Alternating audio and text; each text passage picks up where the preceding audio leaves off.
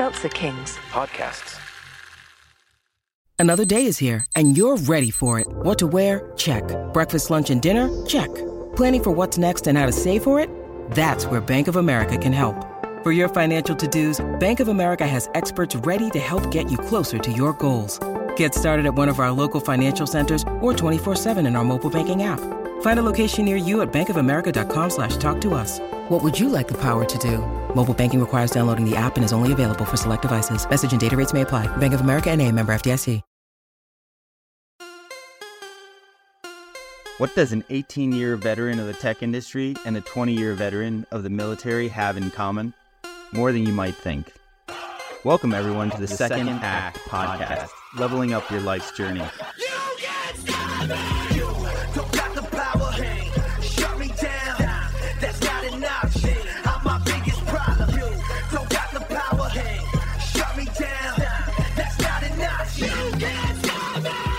Another day, another recording. John, let's do it, man. Let's uh let's knock this one out of the park. I'm excited. Welcome back, everyone, to the Second Act podcast with Michael and John. We are thrilled to have another guest speaker on our show today, who John is going to introduce for us. I am excited about this episode because Today we have Vineet Rajan. Vineet, he immigrated from the U.S. when he was six years old and grew up in Maryland as an avid sports player. When the events of 9 11 transpired, Vineet felt duty to help protect our nation, and he is a fellow Marine Corps veteran. Yeah, where That's he right. served Let's in go. combat, assisted in national policy making on Capitol Hill and the Pentagon and uh, as the first Marine Corps exchange officer to the British government. That's awesome. Wow. Yeah, if that wasn't impressive enough, Vineet holds an MBA from Stanford and a master's in international relations from the University of Cambridge with distinction and is now a serial entrepreneur. Vineet is currently the CEO and co founder of Forte, a mental well being platform that connects every employee to certified guides so they can be present, find focus, and live a more fulfilled life. Outside of work, Vineet enjoys spending time with his wife and best friend of 15 years, as well as their two kids, being outdoors and traveling. His hobbies include coffee and books, a great combo that I imagine have played some interesting roles in his life journey. So, welcome to the show, Vineet. Welcome. Well, thanks, Chance, for having me. That bio is uh, actually listening to it always surprises me because as a young little kid, uh, no one would have expected, least of all me, that my life would turn out this way. So I'm, I'm really grateful to be here with y'all. Yeah, we're grateful to have you, and that is impressive, uh, to say the least. Um, you got some pretty elite universities on there, and sounds like you did some amazing things in the in the Marine Corps. And thank you for your service. I feel like Of you're course. the perfect medium between Michael and I, being a Marine, and now Yeah. you're in the kind of the tech sector. You're kind of like a, a, a Michael and John. You're in the middle of Michael and John sandwich. So, man, Best of That's both right. worlds right here. I don't know about the sandwich part, Yeah. but the best of both worlds Yeah. for sure. Well, man, thanks thanks for being on the show, and and I- I'll start it off. Um, so you immigrated to the U.S. at an early age. Um, tell us uh, about that transition from one country to another. You know, as a kid, and and some of those moments that maybe stood out in in formulating who Vineet is, um, and shaped who you are today. Yeah. You know, my parents came over my house this weekend, and like surprisingly, we talked about the day we landed in the United States. You know, we're we're like that classic uh, immigrant story where your your family leaves everything they have. My parents left everything they had, got on a plane because they got they got accepted to come into the United States and live here, and we landed in actually first in New York, and then you know took a little plane over to to, Yeah. to D.C. uh, where we grew up in Maryland. And I remember that day uh, still pretty clearly. I was, you know, I hadn't turned six yet, but the lights and everything still is um, implanted in my mind and my memory, right? Just so how amazing our country is, the Yeah. United States is. Um, but anyway, we grew up in Maryland and we're a blue collar family. My dad worked uh, multiple blue collar jobs to make things work. You know, he took one shift and then he went to another shift. And my mom uh, had two young boys, both of whom became Marines, which tells you something Oh, wow. um, and, and uh, you know, she had, you know, my father was a, uh prior enlisted man himself in the Indian service. Okay. And so he had, she was either raising two U.S. Marines and married to a enlisted man. So my mom is the most courageous human I know, um, and and she's going to get a big room in heaven, I suspect, because of her service to us. But we grew up as a healthy, like a happy family. We didn't have a whole lot, but I knew, despite the hard challenges, my parents loved me. Um, and now being a parent myself, I so appreciate, gosh dang, how much they sacrificed uh, for us. But yeah, I spent because my parents worked so much to make things work for our family in this new country of ours. That left my brother and I largely to be outside and be like a street kid, Yeah. you know. and so we, we we didn't have a lot of money, but we had a lot of energy, and so we used that mostly for good things. So we played street hockey, football, basketball, soccer. Uh, we ran a lot. We fought a lot. We threw. I don't think kids do this anymore. Maybe it's not a bad thing, but we threw a lot of stones at each other. You know, like all the things that like young boys did, I guess, in the '90s, right? Yeah. Um, and that process uh, uh, really formed me, right? It, it formed this idea of being individually known by my peers, which was the Yeah. neighborhood kids. Uh, I realized I had a really big competitive nature to myself that showed up uh, later in my uh, later life. I learned to be a little bit of an athlete, you know, but also there were some challenging seasons of that time too. My, you, you know, being an immigrant in a country that you don't know very much about is hard. Hmm. It just is. And uh, watching my parents struggle in some seasons affected them and significantly affected me. And I think I, you know, in that part of, of all of us growing up, you start to hide things that you feel vulnerable Yeah. about. Um, I certainly did. And I learned that actually the best way to get out of a fight is to make fun of yourself uh, or Yeah. run really fast. So Yep. I'm good at making fun of myself a lot and running not so fast now because I'm old, but I was at one point. um, and I also learned to cover up my emotions and my thoughts and my feelings. And then, like this callousness uh, kind of overwhelmed me a little bit. And it's taken a long time to maybe strip away some of those uh, exterior kind of hardness that I learned in my earlier Wow. years. So there was a lot there, lots of good, maybe some challenging seasons as well. Yeah. Vinny, you said um, you came from humble beginnings, but you felt loved by your parents. You you knew that uh, throughout your whole early childhood um, memories. And tell us what what were the things? Well, they couldn't provide stuff necessarily. What were the things in your early childhood that helped you know that they were there for you and loved you as best as possible? Totally. I'm going to try my best not to cry on this yeah. Well, right? try not to Uh, make us cry either, please. Yeah, yeah. I mean, we. I grew up in a very strict house. Um, again, not shocking now that the Marine Corps felt like a safe space after 9/11. I feel you. um, I like what I knew, right? But like, I knew my mom and dad loved me because they worked like dogs And Wow. to make things work. My dad uh, rode his bicycle in a blizzard to go to his second shift to put food on the table. As a grown man now, I can't. I I still don't understand how that works. Yeah. Right. Yeah. Um, he lost his identity coming over here.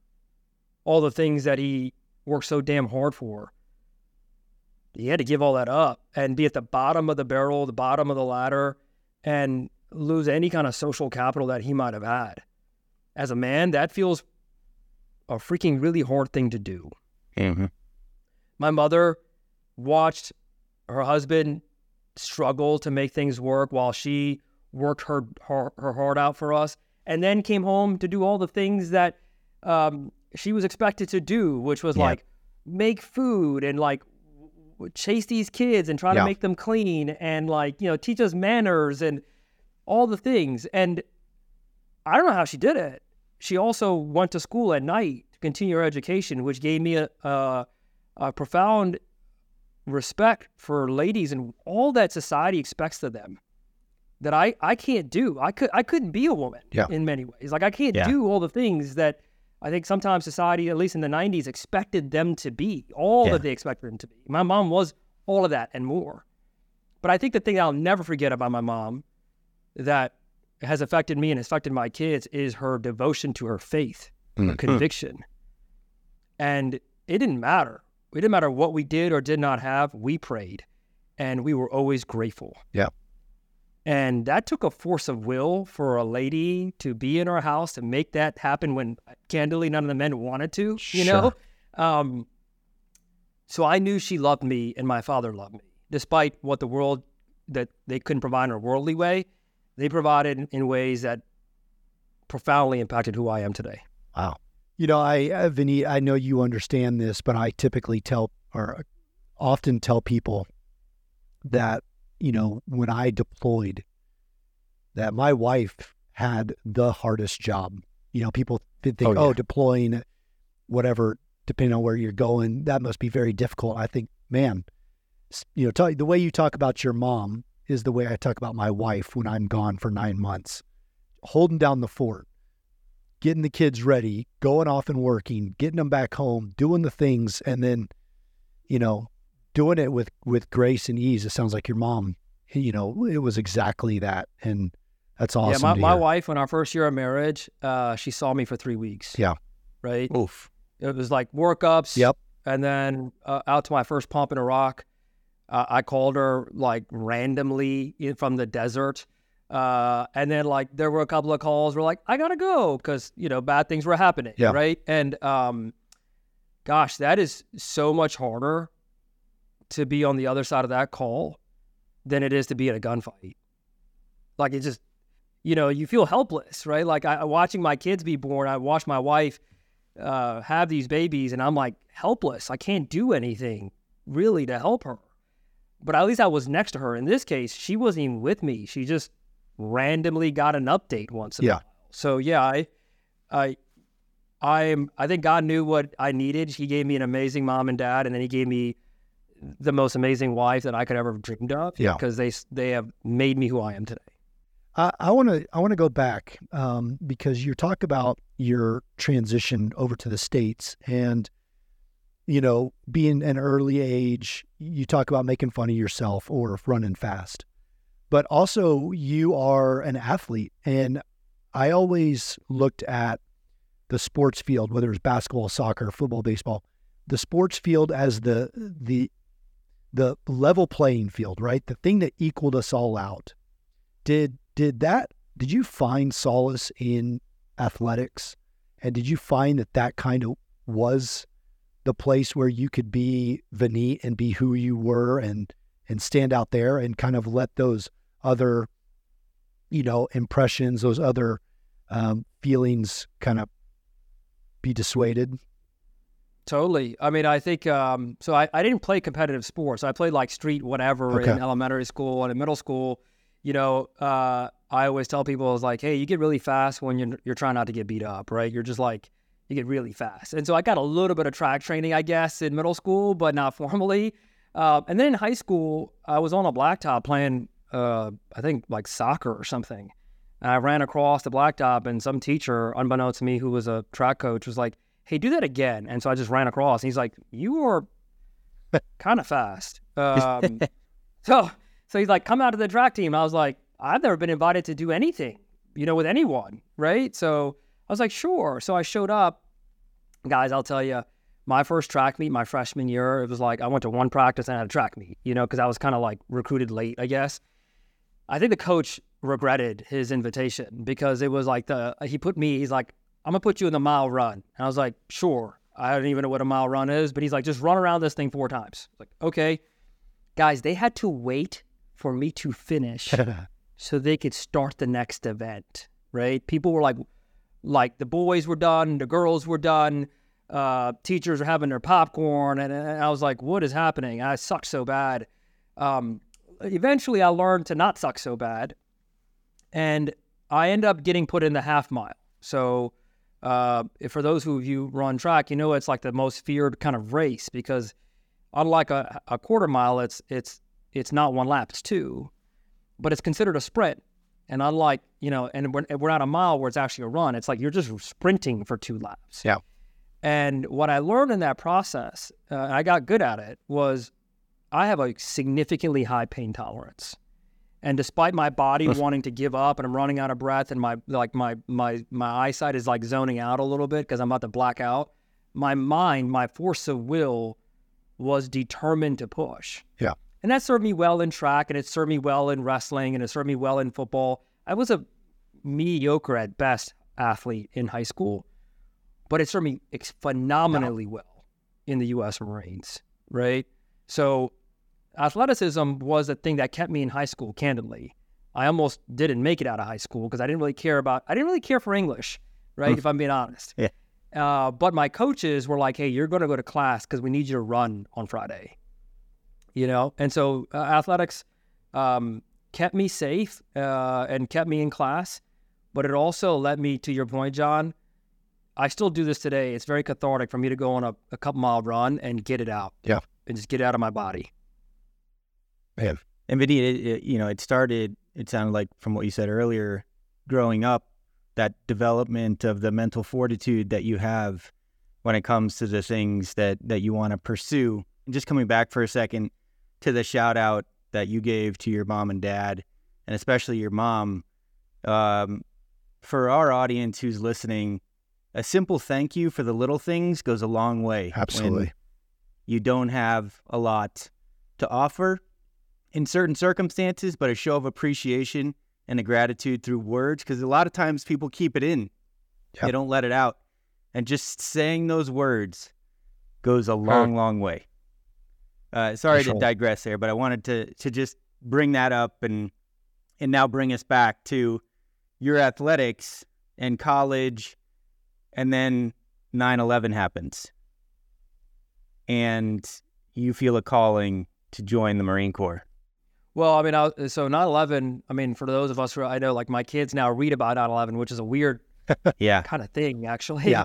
Um, uh, but you know, 9/11. I was in Maryland. My mom was working in D.C. at the World Bank headquarters at the time, and uh, I was in AP Physics class uh, when 9/11 happened. Like I remember exactly where I was sitting. Exactly like most Americans, I think, who were around for that crazy day. I know distinctly where I was and uh, people started crying because it was on the TV. And then we got sent home quickly. My mom came home. Up to that point, I was, I mean, I was 16. I was a senior. I had no plan. I had like literally like guys. I had no plan like what to do after high school. I was just like I'm gonna keep, you know, I don't know. And um, but like three weeks later, I was like, okay, I guess I'm joining the Marines. And I, you know, it was like a pretty quick snap, you know. And you know, it could be the Marine Corps is like the greatest propaganda machine in the under the sun. Uh, you know, for young, I think at the time, young guys or something. But it's also like, hey, I was like doing calculations. I was like, well, I know I'm kind of good at some of this stuff now. And uh, in my class, there was two dudes who wanted to be SEALs, and so the three of us would train every like like weirdos. We would like run every day and with weight on our back and swim and all that. So I was like, well, I'm going to go join the special forces in the Navy or the Marines. And I thought, man, if I don't make it in the Navy's BUD/S, I got to be in the Navy. So I was like, all right, that's that ain't going to work out for me. Ouch. So I was like, ah, uh, it's true. They're like, so I was like, okay, I'll join the Marines, and like, there's a high likelihood I won't make the special forces in the Marines, and so, but I'll still be in the Marines. Like, it's it's all right. So um, I had a recruiter come to my house, uh, unbeknownst to my father. My father came home early from work, which wasn't necessarily the plan he saw this recruiter in the house. He asked, "What about officer programs?" And the Marine kind of said, "Hey, he's not he's not ready. He's not qualified to be an officer. He's not he's not it, it you know, to be direct, he's not good enough." Um, my father didn't really appreciate that. Politely excused him out of our house and said, "Hey, look, I left my I left everything I knew for you to come here. But if you were going to enlist in the service, I would have just stayed in India." We're like, wow. I listened to the service. Like, I didn't come here for that. Man. Now, I can't stop you because I joined the service, so I get it. Like, if you're going to go, you're going to go, but you're going to at least apply to the officer program. And if you don't get in, I'll support you, but at least apply. Don't believe what that guy told you about you. I know you better than you do. I was like, sure, dad, whatever. I thought, like, great, he's going to sign the paperwork. I'm not going to get in. We're going to go on our merry way. Well, thankfully, uh, got out of the plan and I got a full ride. So I, I we couldn't afford to go to college, but I got a full ride. Wow. Um, because I ran fast. And so, John, you would appreciate this. Recruiting, like you take your PFT, didn't even know what a PFT was because that's how ill prepared I was. What is a PFT? Physical, physical fitness test. So I went to the ah. recruiting station for the officer application. Um, there was like 30 kids lined up in February in the cold, sleeting rain. We got this interview, and then like this master sergeant who was like the biggest dude I've ever seen in my entire life was like, "Hey, get ready for the PFT. And I was like, what's a PFT? He's like, you dummy, it's a physical fitness test. I didn't have cl- I didn't have like running clothes, so I just had luckily I had basketball shorts in the trunk and basketball shoes, and I did pull ups, I did sit ups, and I started running around this uh, building. But remember, I used to run like reasonably fast. so I've never run three miles in my like for time in my life, and it's sleeting rain, and all these guys who are really prepared, and their parents in there, and everybody knows what to do, and like I'm lost. Well, I run and I get done, and the, the major comes out in his in his uh, service uniform, and he's like, and the master was like, "Do you know what you ran?" And I was like, "I have no idea." And I was like, "He, he's like, you ran a 16 flat," and I said, Hey. is that good?" I was like, For "I three mi- yeah, had you, you said it's three miles? Yeah. That was the distance? correct."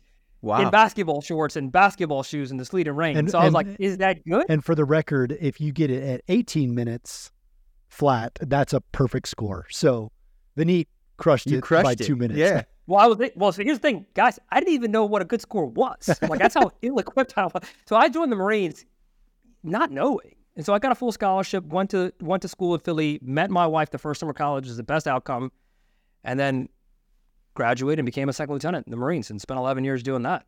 Nice. Boom. That's awesome. It was wild. Wow. And you spent 10, 10 years in the Marines, is that right? Yeah, almost 11 years. So, you know, Okay. did a tour in Iraq and did a tour in Afghanistan, then did weird politics stuff on Capitol Hill and the Pentagon. And then the last job was like go to the UK and be a British intel officer, which is exciting and scary all at the same time. So Yeah. it was anything but a traditional career, but it was, I couldn't believe I got to serve in all those ways. Man. Talk talk real quick about that relationship between the US and the UK and how unique that is that you would be sent over there to to, you know, represent the Marine Corps. Yeah, it, it you know, for those who don't uh, know, it's like the our closest ally, ally is the is the British service, and, and vice versa. And um, you know, what we've had a history in the service to exchange officers before, pilots, as you know, John, Yeah. and and in- infantrymen, and all those. Like, but intel is like that's the closest cards to the chest, if you will. Like we don't we don't send our intel officers over there, and vice versa, to exchange because you know, like that's where all the crazy secrets lie, you know, is with those intel people, honestly. And so the Marines, because we're aggressive, we're like, hey, let's let's let's do this thing so that actually the idea would be is like as these people become general officers, we can more speedily exchange intel, more speedily integrate our intel services. Yeah. And so, um, by good fortune and God's grace, I got to be the, the first guy to go get selected to do that. And I couldn't believe that the, the U.S. Marines were paying me to live in Cambridge, England, guys. Oh, Like, wow. pinky up, right? Like, um, Fancy. so ridiculous. but yeah, so then I got to go, I got to live by the River Cam in this historic town. And then I got to go to work every day and realize I knew nothing about how uh, the British service thought about intel. It's fundamentally different, a different architecture, different rules and policies. And then the irony of that is, is that they made me be a leader in, in one of their most critical like sections. So I was I briefed the Prime Minister of the United Kingdom, many parliamentarians, many general Cool. officers, and I learned so much about what it looked like to lead cross culturally. So eventually, I got to lead people like I was like the, the team where the general just put like random people he didn't know what to do with because they're like from different countries. So I had Brits, Kiwis, Canadians, Aussies, and Yanks. And the story is like Vineet has like kind of this weird eclectic group. They all theoretically spoke English, but no one understood each other, right? so it was it was fun for sure. And the the British intelligence apparatus is that the GCHQ? Is that what it's called? Uh, There's a it- well, I'm, that's cool that you even know that. um, so it, it's their apparatus is like our apparatus. It's it's there's a lot of known and unknown organizations, GCHQ being one of them. Yep. Um, but there's there's a lot, right? So there's there's the CIA equivalent, there's the NSA equivalent, there's all Okay. those things fully integrated, just like our system. They just have much fancier, nicer words for them. Very cool. So Very cool. So after 10 years, Vinny, or, or during that 10 year span, you're thinking about getting out, right? And 10 years for those of the of you that don't know, not military, it's that's kind of a threshold. You you you either kind of decide you're gonna stay in and, and play that game or you decide you're gonna you're gonna jump out. And so you're at 10 years in the Marine Corps, you're in Cambridge, you're you're getting some of these amazing opportunities, but you decide that you want to pursue something different. So, kind of talk to me real quick about where you're at in your career, what that effect has on your family, and what in, enabled or decide, made the deciding factor for you to jump out? I still say this: leaving the Marines is the hardest decision I've ever had to make. I uh, I loved it.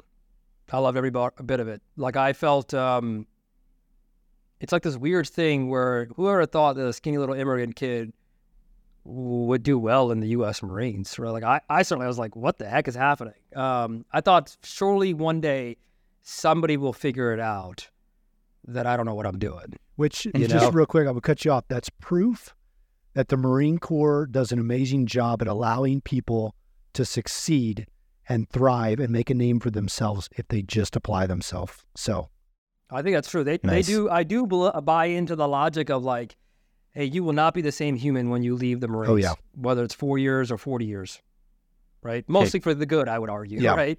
Um, but I was, a, you know, I was at almost eleven years. I was a major when I left the service, um, and I actually wasn't planning on getting out. Somewhere after the combat tours and everything, and then like the Capitol Fellowship, like working for a congressman in a suit and tie, and then like this exchange. I was like, I wasn't that smart, but I wasn't dumb. I could tell like, hey, the Marine Corps keeps on sending me places that candidly I shouldn't be in. And um, I was like, maybe I'll, maybe I'll like stay in here, and I've done quote unquote the harder the hard things, right? Yeah. Like all the fun is at the captain level and below. That's where like you you sling it, you like go with the men and women and and, and be on the ground. So I got kind of promoted out of that anyway. So I was like, well, I guess I'll just do weird policy things or whatever. Um, you know, my wife uh, after four, uh, the first four or five years, like, hey, please don't put your special forces package in. I've already, you've already been gone way too much, and I promised her I wouldn't. So I was like, I got to do other things. So that's why I applied to all these weird programs. But then, um, somewhere in that journey, I felt called to get out, um, and I mean that intentionally. I call, I felt called to get in, and I must have cried and uh, try to ignore it for a year. But it was so strong, guys, that I it was like, hey, either I believe in my faith and my conviction of who I am, yeah. or I don't. Um, and so I resigned uh, with a brand new daughter, uh, you know, a pretty young son, a wife in a foreign country, and I was I was also going to Cambridge to study international relations at the time. Uh, and so there was a lot of pressure and stress, as you might imagine. So we resigned, and then you know, like you know, John, like when you resign, you have like, I had like a, nine or ten months before I got out of the service, so I had ten more months of work. Yeah. No idea what to do with my life because at that point, fifteen years of my life had been identified, you know, as training to be a U.S. Marine or being a U.S. Marine. Right, four years of college and eleven years of service. So there was a lot of soul searching, and the long shadow that I still live with. And part of the reason why I started Forte was I started valuing and seeing myself for what I do, not for who I am. Yeah. Right. And like you, you strip away your identity as somebody who performs, and I, I had a reputation of performing. Yeah. Right. You perform, you perform, you perform, you perform. Like you're good at doing this thing. You take that thing away, then the question is like, who are you? And the the cardinal sin that I made was I started looking at the favor that was given to me from my perspective from God and worshiping that instead of God Himself. And so I, I, said I would never do that again. And so it was a step of faith actually to get called, like to leave voluntarily out of the service in some ways in the, the apex of my career. Wow. Vineet, there's a there's a really interesting book if you haven't read it called The Untethered Soul that talks um, quite a bit about who are you. And Ooh, I like this. they have a number of different perspectives that they walk the reader or listener if you do the audiobook through but it it really makes you question how you define who you are versus how you think you should define yourself um, among society. Yeah, it's it's pretty fascinating. But you said there's a calling getting out. Tell us a little bit about uh, the lead up into that, um, and then you know eventually making your way out of the Marine. What was that thing or things that catalyzed in your mind that it's time to go? Yeah, I mean, I think, you know, sometimes our biggest letdowns or vulnerabilities or scars are the things that drive us into who we ought to be, right? Um, those trying moments, those moments of pressure. Uh, that's where you're convict. You, you know, you're. It's easy to say you have values. It's when those values are are tested that you find out your conviction for for those values in the first place. Oh yeah. Mm-hmm. And and, and um, I found that to be true to me. Right. If I believed a certain faith and a worldview and I believed in. I joined the Marines actually weirdly enough because I love people. Right. That's that's actually the logic of why I joined the Marines. It wasn't because, I mean, again, skinny little Indian kid isn't exactly the stereotypical guy that joins the U.S. Marines, not compared to everybody else that I saw in that line on, in Frederick uh, back in the day. So the, that same reason is why I got called out. I felt right. I wanted lo- I wanted to serve people because I love them, and I wanted to do that in a wider aperture than in maybe the, the National Defense Service. I didn't know how that looked. I was like uh, really afraid that God was going to ask me to go be a pastor or something or like a nonprofit leader. None of those things are bad. They're just I was wired to be in the messiness of the middle and to be where people are every like regular like the great thing about the Marines and I think that the service in general is that you're shoulder to shoulder with a bunch of people uh, that look and sound and feel different than you, different socioeconomic backgrounds, different races, different yep. religions, different everything. Yep. And I wanted to be in and amongst the people of everything, not in you know kind of a uh, held off area. And so that's what called kind of called me out of the Marines. And I didn't want. I was done. I was kind of tired of the the very wonderful but very specific kind of training at Cambridge. And I was like, well, if I kind of kind of have to learn how to lead in the normal like business sector, why don't I go to business school if I can get into somewhere to to one transition and like find out who I am again, but like learn what makes business work. And did that it, was it in business school or on the journey into business school or when you got out of business school? Tell us when you sort of mentally were mapping your steps for a career post military and and sort of that entrepreneurial track that you took. Yeah, so as soon as I like accepted that I was getting out of the service, you know, like the Marine Corps is a cult, as John knows. Like, hey, you you tendered your resignation, you're not getting back in, right? Like that's just it's not like it's not a two way door, right? So uh, once I came to that realization and I and I signed the paperwork and submitted it off, I was like, hey, what am I to do with myself? And I kept on coming around this idea that like, well, I love people and I want to serve them through the power of business. So social entrepreneurship, before I even know what those words really were or meant, um, was near and dear to my heart. Right? Like, how do I serve the poor? How do I serve the disenfranchised? How do I serve our country or our world in a different way than maybe I was able to in the in the Marines? Um, and so then I started looking at business schools and, uh, you know, I, I was, I was like, honestly to God, I was like, I, I hope I get into one of these schools. Right. And um, Sandhya, as she is always doing, is is making sure I present myself well, and she's reviewing all my applications. And she said, "What's your dream school, Vineet?" And I said, "Stanford." And she goes, "I, I don't, I don't see an application for Stanford." uh, and I said, "Well, I, I, I don't people like me don't go to Stanford is what I told her. And to her credit, she said, "Well, that's the same thing you told me when I told you to when I suggested you apply to Cambridge instead of the college down in London uh, that you were going to take a train for." I said, "Well, that was like a fluke. That was like a one-time thing." Uh, and so, long story short, I got into Stanford because my wife, as she always has done since I met her, has seen more of who I am than I could even accept of myself. So we went to Stanford because this my dream school because it's known for social entrepreneurship, mm, mm-hmm. not because of everything else. It was just like, hey, they're kind of no, that's like their their niche yeah. in some ways, and te- and tech, right?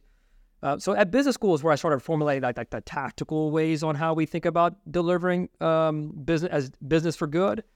Uh, but the seeds of that were planted long before I got into business school. Wow. I sense a little bit of imposter syndrome, which uh, John and I talk about uh, on the show periodically. And I, I know I've suffered uh, degrees of that in my professional career. How do you how do you deal with it? I poorly, as you could tell, right? well, um, like in my heart of hearts, I'm still this unworthy little kid sitting in that classroom as a second grader or third grader, trying not to get picked on, trying not to get laughed at, trying to like make my parents proud with the things that I have. I'm still that kid.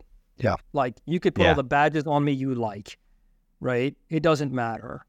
Um, you know, the the struggle that I have for me, and I think many of us feel in our hearts, if we're really being honest with ourselves, is are we worthy of the love that God and society gives us?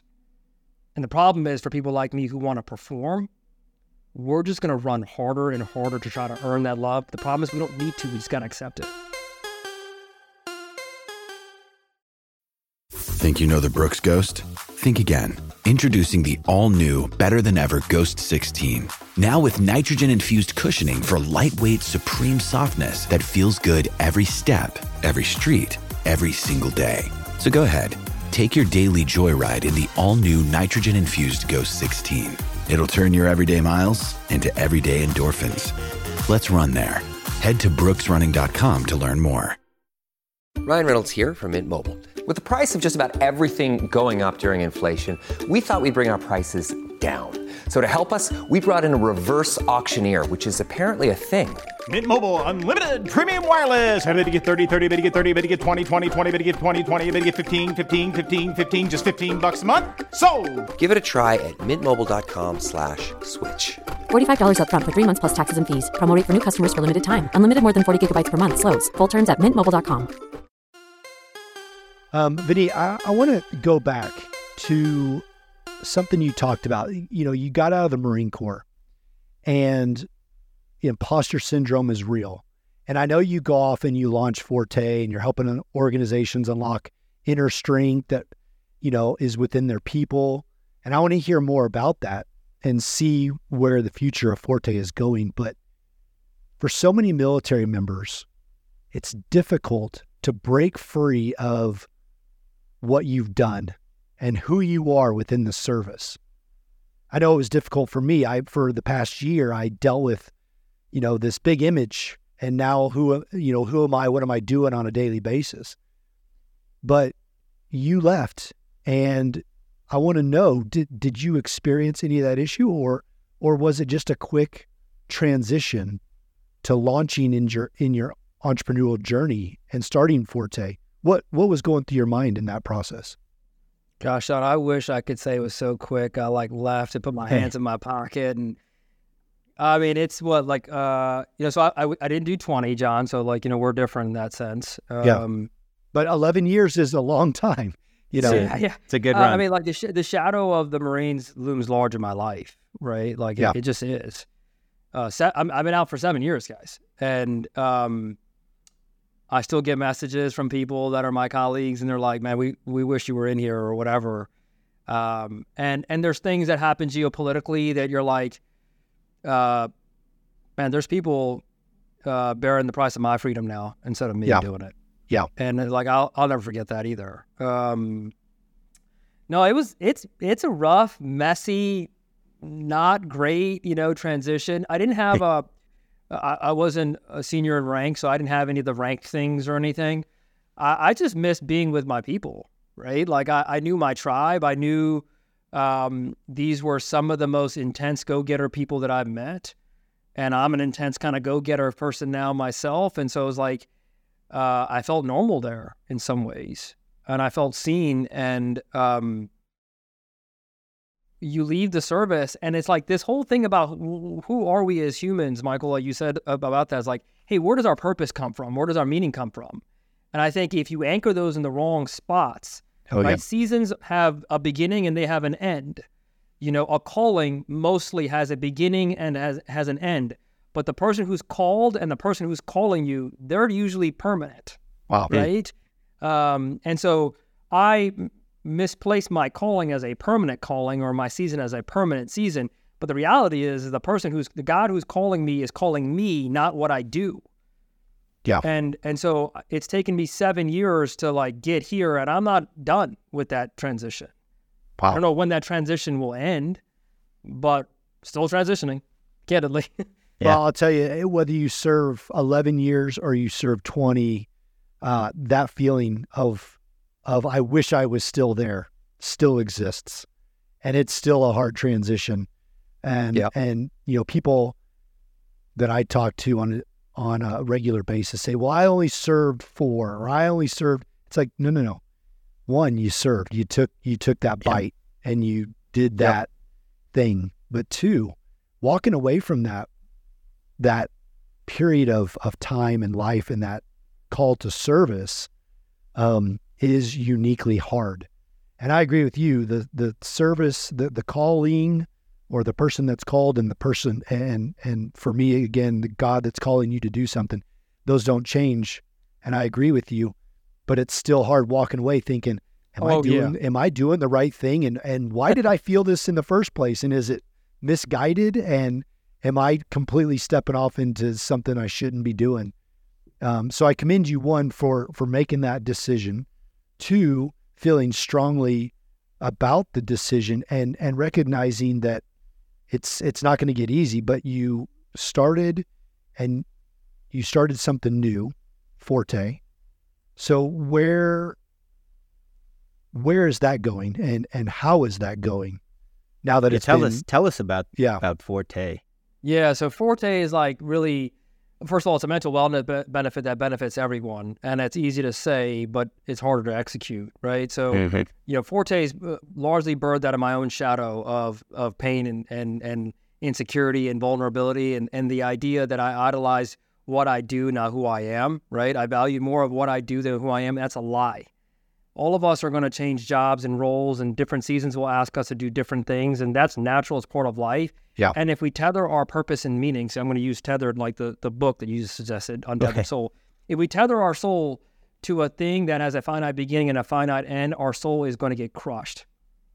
Mine certainly was, right? It certainly was. And so part of Forte is a daily reminder to myself that I will never make that mistake, Lord willing, again. I will never perceive my value to be for what I do for a living. It's more important about who I am and who I'm Mhm. becoming. yes And that's true for all of us. It doesn't matter what your worldview, what your ethnicity is, what your gender is, what your politics may be. You are worthy to be known and loved for who you are, not what you do. Full stop. that's good One hundred percent. So Forte is really born out of that. And and so that's the first thing. The second thing is, look, we, we grew up in a blue collar family and in the 1990s mental health i don't know if that was really a thing but we could have used some help as our family because my parents mental well-being would have positively affected my p- mental well-being. Conversely my parents uh, lack of mental well-being can adversely affect my mental well-being. So mental well-being is a generational thing. Yeah. and you better believe that my brother and i carry the pros and the cons of our upbringing to our children. Right? And so like if you think about that it's like one of the most important things that we can steward as as people is well-being right and so if you think about our companies our companies historically have been really good at mental health in the sense that there's a clinical need and there's a clinical intervention required to fix that need yeah but the CDC and everybody else would suggest that's a, a significant minority in our population. So an employer is really good at serving at maybe 5% of the pop who might need a clinical intervention. And they might be really good at serving 5% of the population who are at the, uh, at the pinnacle of that organization for executive coaching, which means statistically 90% of your employer's population is largely underserved and ignored. And in that 90% population is my parents, your parents, your wife, my my kids, your kids, all those people. And the human condition isn't a mental health challenge, it's called life. And so, what we want to do is give everybody the opportunity to be individually known and valued for who they are, not necessarily what they do. And here's the here's the here's the magic of that, guys, is that if you actually invest in your people proactively, your profits go up. Yeah. Because like I'm not a mathematician, but I know a little bit about profit now. It's revenue minus expenses is equal to profit, very simply, right?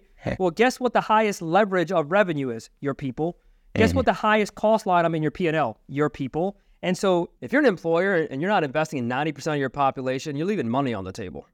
today's competitive market in a global market that we operate in, your Yeah. competitive advantage is your people. And people want to be treated as people, not as robots, not as machines, right? And so Forte allows people to have unlimited confidential calls with a guide they get to select in seven different languages as often as they want about whatever they want, 100% confidentially. And when we do that, we serve now in several years, serving the majority of our population, not four or 5%, the majority of the population of the company who uses the, rec- the service majority of the seasons of their life. And we see, guess what? Magic. Uh, retention goes up by over 30% in these companies.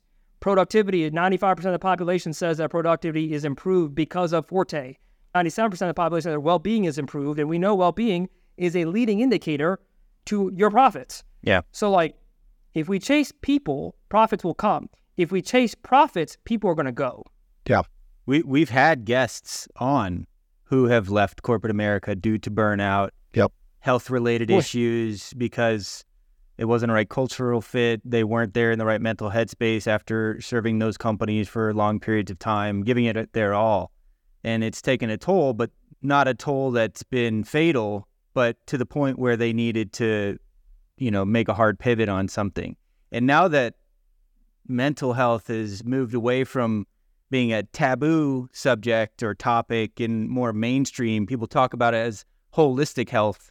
I think you know you're in you're in a sweet spot to deliver on sort of the practical applications of that in the day-to-day improvements of lives for people both personally and in the workforce so i, I commend you on pursuing this yeah yeah totally i mean i think you know um, it's always interesting when we talk to executives like hey everything's on the line i was like hey look with all due respect everything's not on the line just just to be honest with you like no one's going to die here lord willing and everything's going to be fine like yeah. i was like hey when we're clearing rooms in Iraq and Afghanistan, it feels like everything's on the line. You're putting a bird down in a hot LZ, everything kind of feels on the line.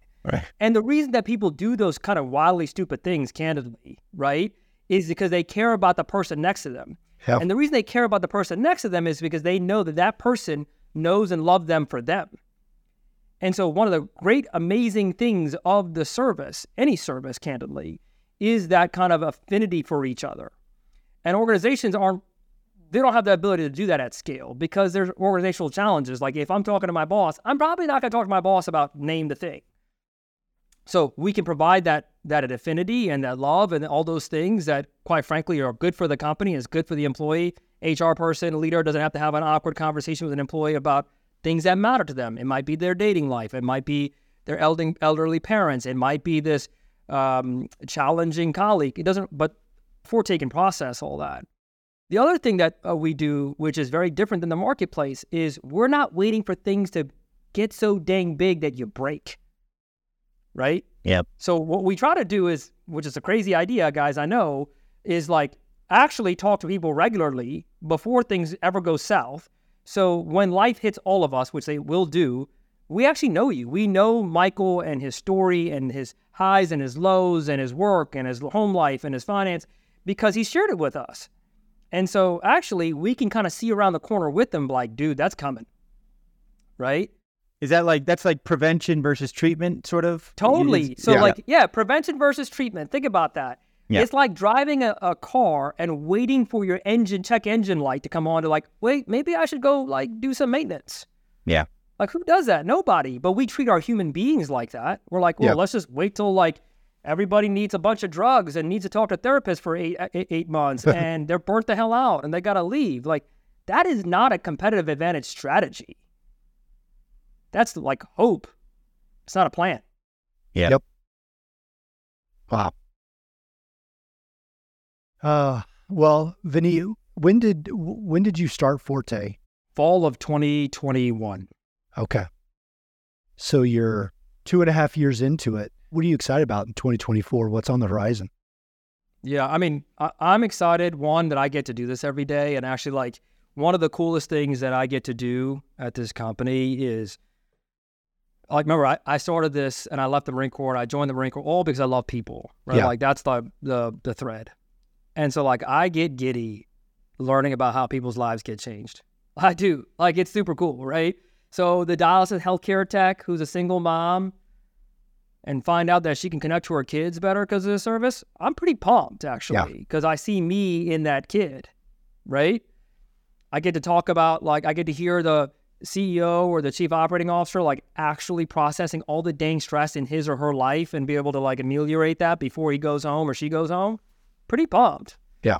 So that's for me personally, that's like the reason we still do this, right? I think I think societally, which is really important for all of us to think about, is like, hey, we've got a lot of challenges uh, coming down the pipe for our country. You know, I think everybody could appreciate that. Yep. One of the biggest needs of our time is for us to connect with each other as humans. Yes. Especially those who aren't like us, who don't think like us, who don't worship like us, who don't love like us, who don't, you know, all of the things that look different. But if you strip away the veneer, we're actually the same. We're, we're more same than different. Yep, 100%. And so when you get to talk to a guide, you sort of recognize that. You get to see like what it is doing to you you can't give what you you don't have. So if you don't have empathy, you don't have love, you don't have acceptance, there's no way in heck you're gonna give that out to anybody else. So societally, I'm not waiting for politics or or or church or government whatever to save our society. It's going to be one human at a time. Yeah. Mm-hmm. And, and we're going to build that one human at a time. So I'm excited for 2024 for employers to not say lip service about them Yeah. talking about their people. I'm actually talking about employers investing in services that people actually use and that there's real return on investment for them using it, both financially, organizationally, and societally. That's awesome.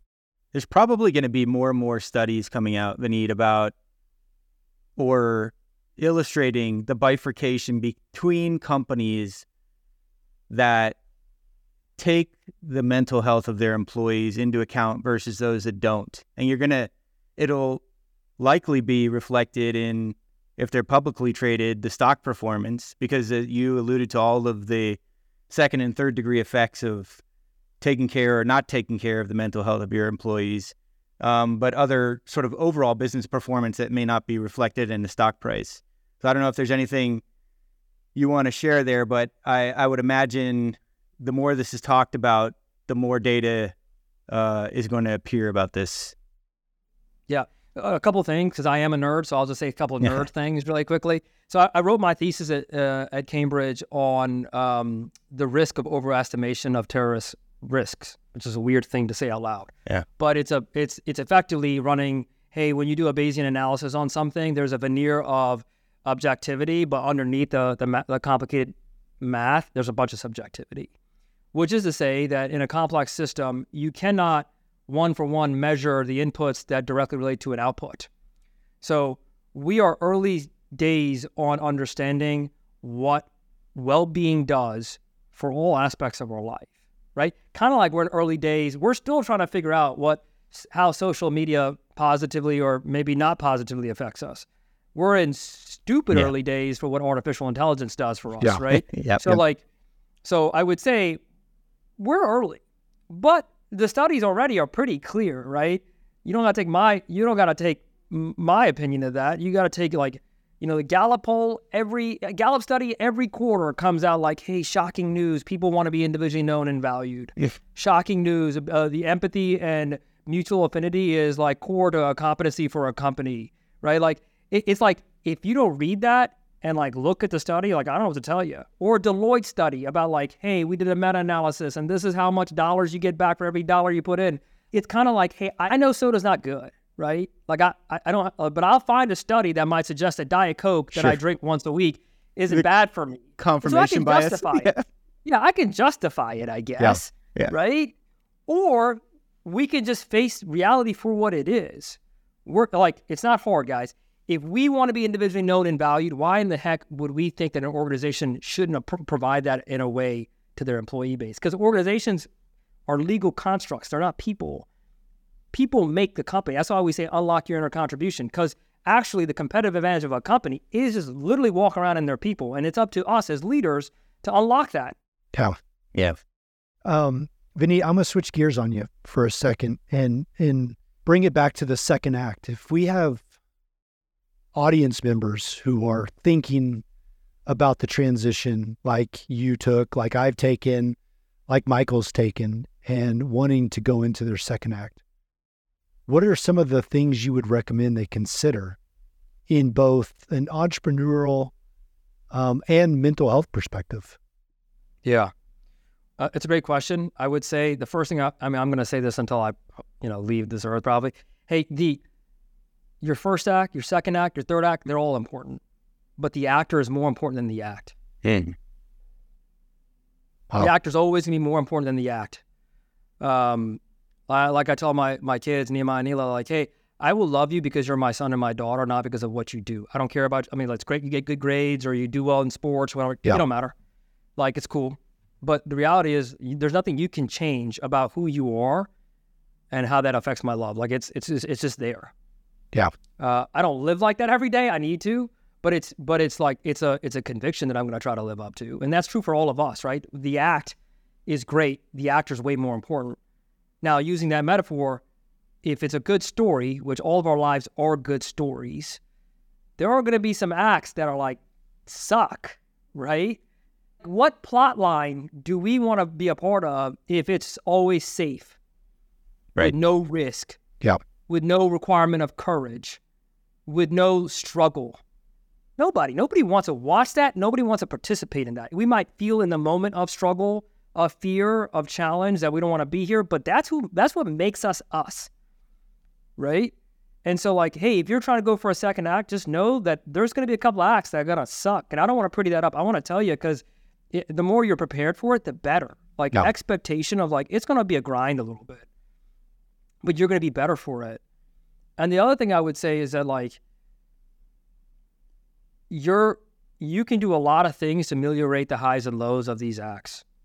Basic things, things that, like I told you, you don't need a lot of complicated studies. Ancient wisdom and science have proven this since the beginning of time. Hey, if you sleep like seven, eight hours, it's pretty good for you, right? If I can you, I can attest to that over the last couple right. of days. I, I had I went from a bad night's sleep to a great night's sleep last night, and I am a million times better today. Yeah. I, I couldn't go to sleep last night. Like no joke, couldn't sleep last night. I woke up at two, kind of laid in bed till four. Woke up at four, and then like kicked my day off. And so like I'm gonna be a hot mess by the time I get home tonight, right? Yeah. Like I, I just know that, right? yeah. But but sleep, eating well, right? Getting physically active, being outside for 20, 30 minutes a day. These are like not any rich or poor, old or young, we can all do those. They're immediately accessible to us. The other thing that I've been really thinking about, last thing I'll say, is just like, hey, there's a rhythm to life. And what I'm trying to do is figure out what my rhythm looks like for me so that I can most contribute what I have to the world. And what I have found, and I've been kind of nerding out on, is um, I was in the Marines, and I and I have this weird thing about what you, you know what's another opposite version or a version of the Marines, but in a different world, which is I, I think about monks. I'm an extreme personality, so I want to be at the pinnacle of whatever I'm trying to do. Mm-hmm. And I think about people about contemplation. I think of monks. And if we think about our day, if we kind of go into monk mode, if you will, we get up in the morning, we we we pray or we we meditate or we contemplate the things that matter to us, we journal, we do the things that feel fill our spirit and our soul. Then we go to marine mode, which is what I call like, hey, go out there and execute, have courage, put something at risk, move the ball forward, go do something that matters, right? Nice. Yeah. And then you end the day with monk mode again. You kind of bookend your day with this contemplation because contemplation is a core necessity to contribute uh, contribution, and you can't contribute in a sustainable fashion if you don't contemplate. And so this it's this yin and this yang. And so that's how I'm thinking about it. Ordering my day is monk, marine, monk mode, or contemplation drives contribution, and with contemplation. We had our own Marine monk, right? James Mattis. That's right. Uh, the that's right. war- He's a freak, warrior monk. obviously. That's right. Wow. That's really good. Yeah, that's a that's a great way for us to wrap it up. And I like how you express that thought as as your rhythm, right? But you as you Right. said earlier, everybody's got a different rhythm. Um, and you're there through Forte to help them figure that out. So I love it. I yeah, love it. well, guys, thanks for for your time and sorry for getting a little intense in, No, in it's our great. Love it. podcast a little bit, but I, I deeply care about obviously my mom and dad and my wife and my kids, but also like the the challenge of our time. And I think it's it's our way of serving in some ways uh, the the need of today. Well, Vinny, your passion and your love for people shines through. You know, whether it's at Forte, whether it's in the Marine Corps, whether it's just serving your wife and kids, that passion is evident in you, and and a really amazing story. Thanks for sharing it with us, Yeah. and you know, sharing it with our audience. Yeah, thanks for having me, y'all, and look forward to continuing to watch y'all and listen to y'all's journey as as the podcast come uh, across the internet. Thanks for having Yeah. me. Vineet, if if people want to get a hold of you or find out more about your company, what's the best way for them to do that? That's a great question. I think if they just look up get www.getforte.com, you can learn more about us as a company and, and how we're changing uh, people's lives all around the United States. Love it. Excellent. Yeah. All right.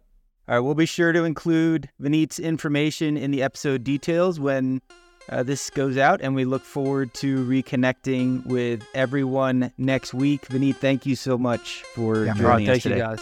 Thank Have a good you. day. See. Awesome. We'll See see ya. you. The second act with Michael and John stars Michael Newborn and John Ballenger. The podcast is produced by Seltzer Kings. For more information on the show, check out michaelandjohn.com. Or if you'd like to get involved in the conversation, give the guys a shout on their socials at The Second Act with Michael and John on most platforms. Thanks for listening.